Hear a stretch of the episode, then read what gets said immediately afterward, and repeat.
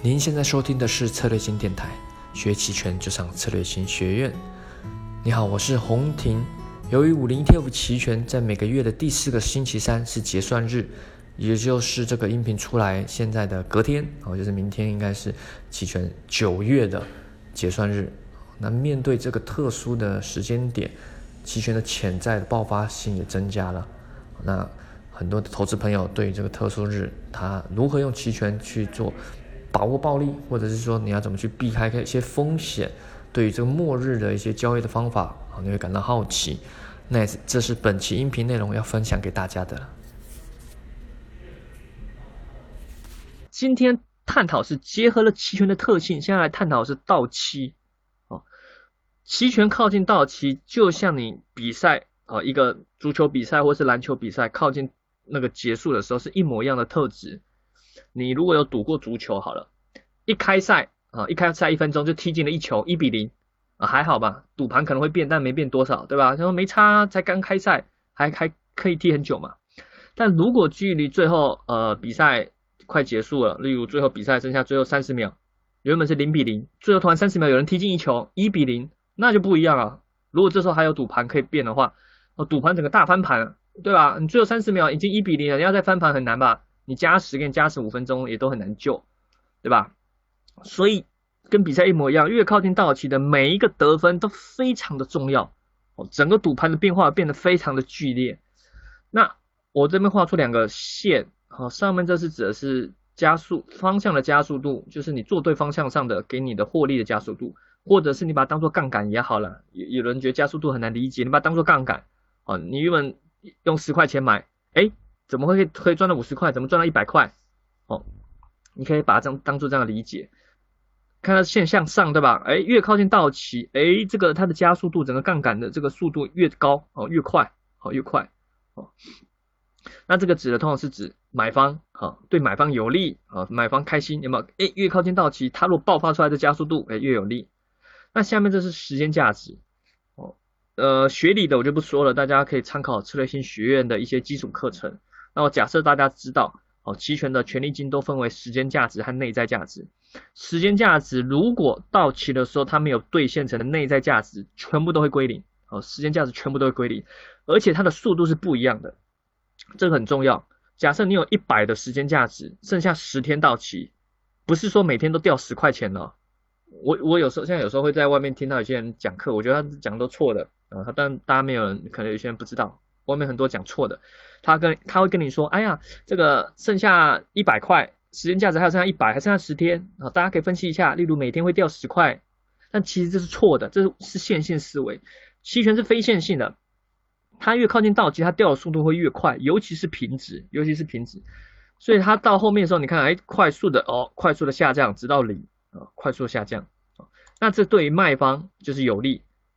他到后面就拼的是靠他哎时间快速的压缩。哦，哎，例如下周三一开盘哦，你就要开始倒数，如果你是卖方，要倒数，哎，还有五个小时，哎呀，剩下两个小时了，哎，剩下半个小时了，赶紧赶紧，你都会每天期待赶紧收盘，赶紧赶紧那个结算掉，对吧？尤其你卖在平值的啊，卖方就是要靠最后时间啊快快速的收敛啊，去赚取这个中间的价值。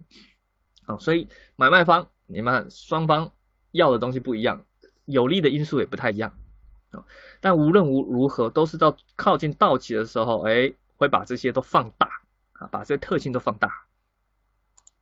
好，那我相信大家对于这个盗取的东西最有印象的就是所谓的末日轮，或者是说叫末日轮彩票。对吧？刚刚说过，你你靠近比赛结束，任何一个得分都会大幅度的影响赌盘。大家印象最深刻的，每次出去讲座要勾起大家回忆的都是这一个啊。这个是呃今年二月吧，二月多的时候，还记得吧？那一天暴涨，标的暴涨七 percent，你可以想象期权直接穿那个都没期权价，对吧？那天大家记得非常清楚，一百九十二倍，五零 ETF 期权认购期权最虚的这个二点八，将近涨。涨了，幅度涨了一百九十二倍啊！当然，这个是注意看，你要注意的是它这个天数，这也因为它是高靠近到期。如果假设你现在距离到期三十天好了，同样涨七 percent，不会给你涨到这个期权不会涨到一百九十二倍的，那次就是天时地利人和全部都符合了，标的又暴涨，一次跳空哇，涨了七点五六 percent，又刚好靠近到期，剩下最后两天了啊，再两天就要到期了，所以引发了最虚值的期权涨了相将近一百九十二倍，这就是靠近到期的时候会发生的，期权买方瞬间的获利加速度整个爆发，哦，这是大家印象最深刻的，也造成后面很多人。都都想说，哎呀，就末日来买一下，哎呀，曾经一百九十倍，会不会我就是那个幸运的人呢？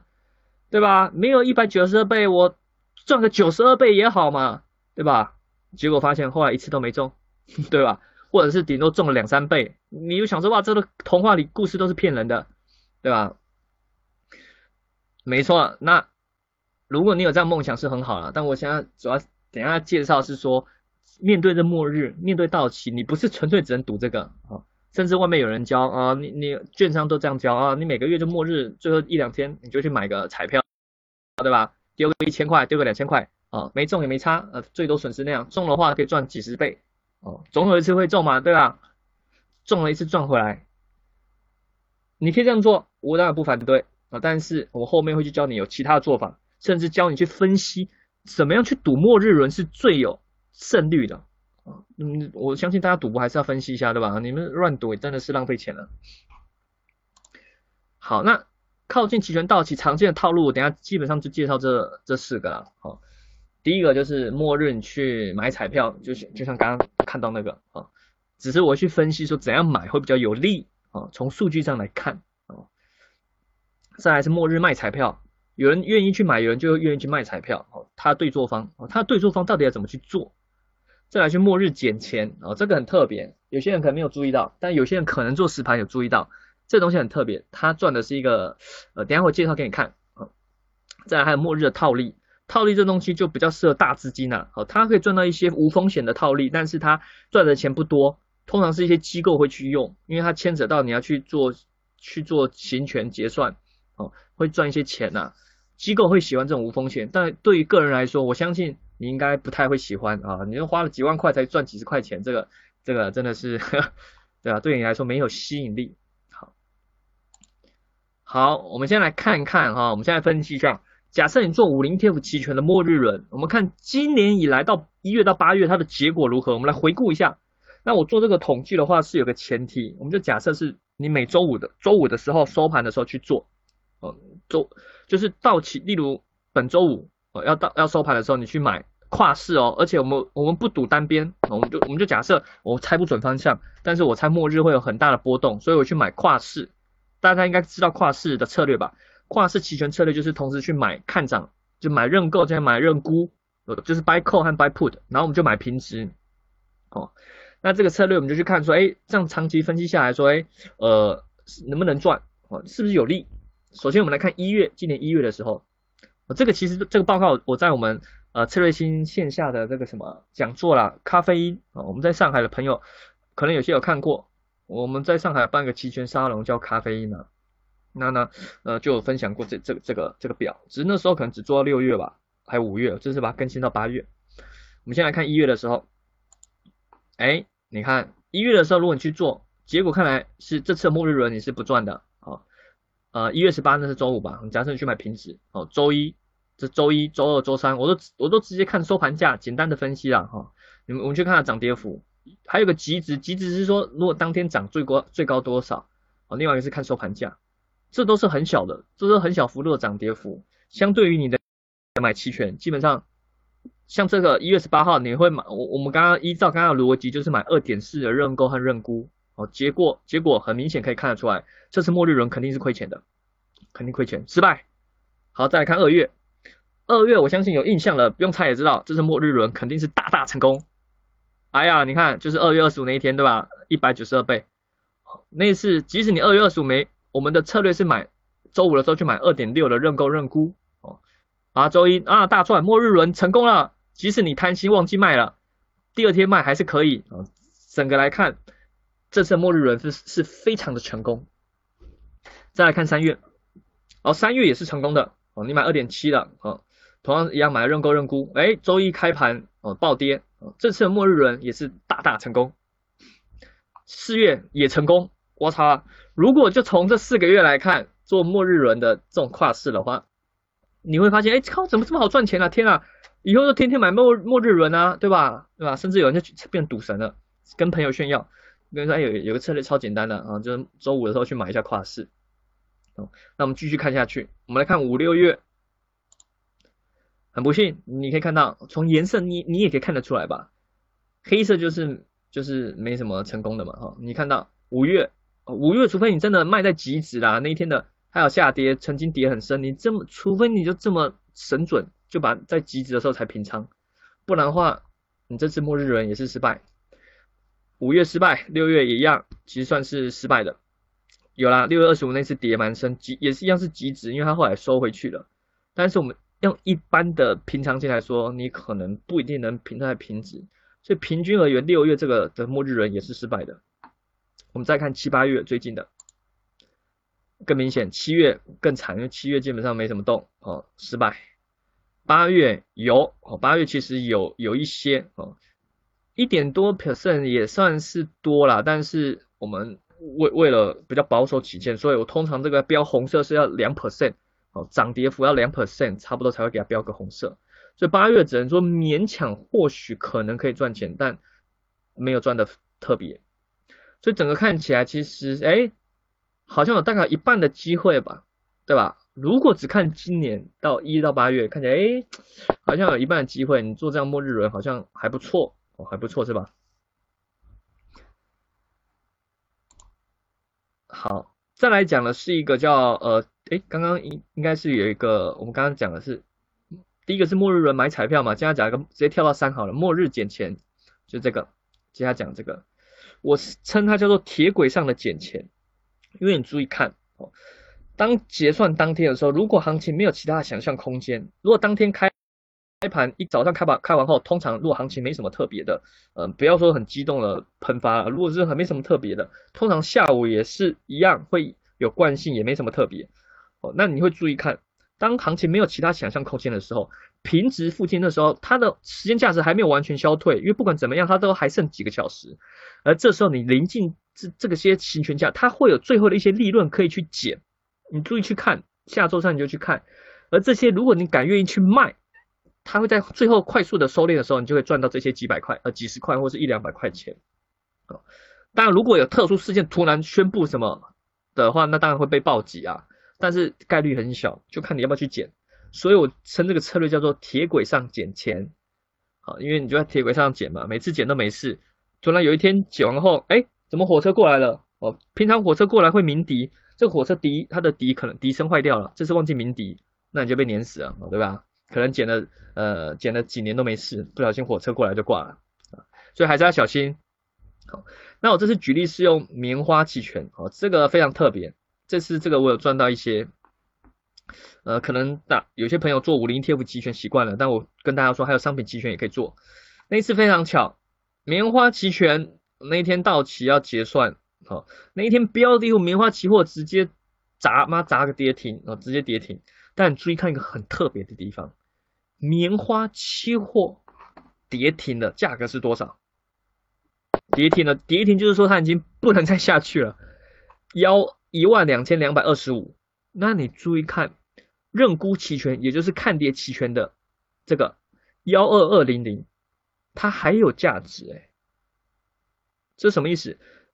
你都不可能再跌下去了，但是你这个竟然还有价值，理论上这个应该是没有价值了，对吧？大家应该你可以理解吧？哦，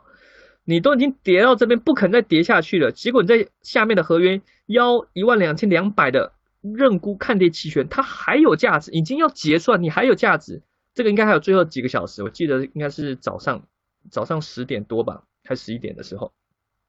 它相当于还有大概一点五块，还有一百一百块一百多块的价值在这里，很奇怪，今天结算是不可能再往下了，就是说不可能触碰到这里，结果这个还有价值，所以这时候就去卖，基本上理论上是完全无风险，哦，当然我也去卖了。可是我卖了一些，我也会害怕，对吧？这个不可能市场上大家这么傻，啊它有价格，可能有它的理由。后来我想通了，那就是大家可以想一下，为什么，对吧？哎，明明已经不可能再跌下去，为什么这个还有价值？为什么还有人愿意去买？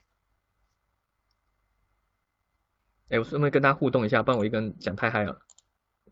大家有没有想一下为什么？啊，好，这个刚好有些问题，我先回答一下哈。我刚好前面有一个那个，有人说 BP BP 就 buy put 也是一样方向加速度加，呃，对我刚刚讲的都是买方，管不管是买看涨或是买看跌，都是一样的哦，都是一样的。有人说看涨的涨速比看跌涨幅高，不一定，这是看市场的情绪有人问我们，我们是不是私募？呃，我们不是私募，当然我跟我们有朋友是私募啊，我们是做期权软件还有做期权培训的。好，呃，有人问跨市是什么？哦，我可能讲太快，有些默认大家知道。我跨市期权测，所谓的跨市就是同时买认。购加买认沽，你看我这样点的，啊，大家来看一下盈亏分析，这是我们的永春软件啊，大家看一下我们的，这是我们的我们做的，我们公司做的期权永春软件，有有跟蛮多券商和期货商都有合作啊。那我演示给大家看，同时买认购，你看我点了，啊，再买认沽，你看右边的盈亏分析图出现这种展翅型的这种，哦，大涨或大跌都可以赚钱的，这个就叫跨市策略。那更多基础欢迎可以利用我们网站上的这个呃的的基础视频，我这个就不讲再深入讲了。不愿意行权，有人说，哦，我刚刚问的问题说，对我刚我刚刚问题是什么？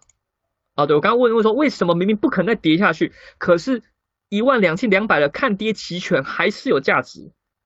这个结算就是今天要结算，这个结算肯定是结算一，你不可能再跌下去，一定是结算在一二二二二五，结算在这里了，对吧？也就是说一二二零绝对是不会到的，结果它还有权利金的价值，理论上它最后一定是归零，那为什么它现在还有价值？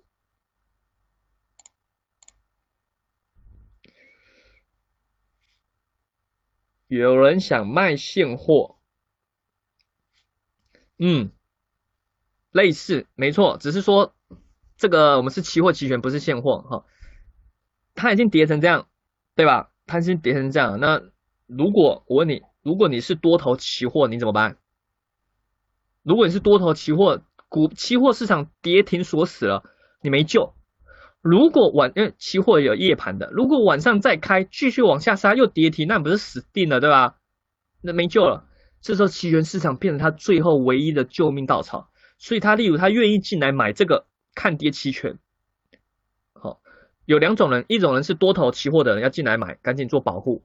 已经没救，只好靠期权救他。第二种人是投机的人，我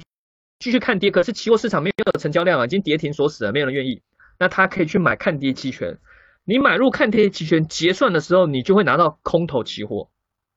所以他们即使愿意。这个结算肯定是权利金，是是你这是浪费掉，肯定是权利金，这最后是归零的。你在期权上肯定是亏这样的，可是他可以拿到期货市场夜盘的时候，可以有可能继续下跌，可以赚钱。好，所以我就是想到这个了啊。虽然我这边卖了，我这边卖了蛮多手了，但我越卖越心慌。我想说，哎呀，不行啊！如果这些人要硬搞死，就是一定要到最后就是要跟你玩结算的，那我不是会很惨？我卖了，后来我就，当然的确后来后来。是结果是不错的，我卖的时候也差不多是二十出头，二十二十一块钱，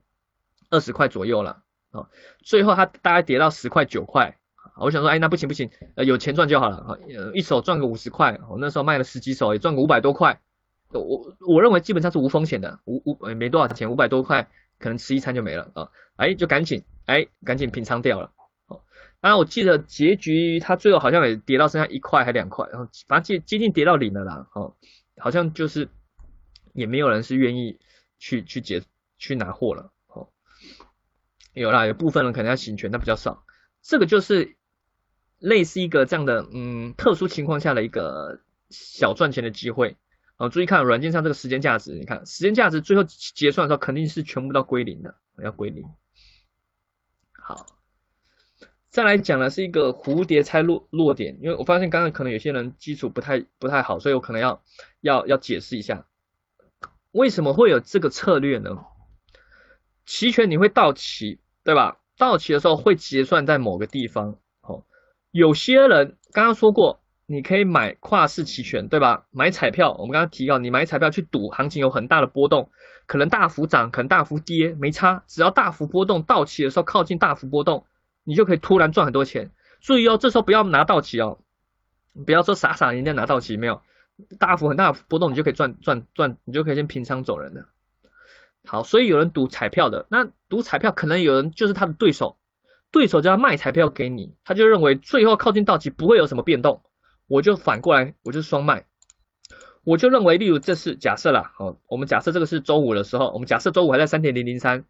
哦，有买其他三点一的人不要气馁，我只是举例，我只是举例，假设到周五的时候是三点还在三，你有可能去做双卖三的认购期权加认沽期权，你就认为最后就结算在这附近。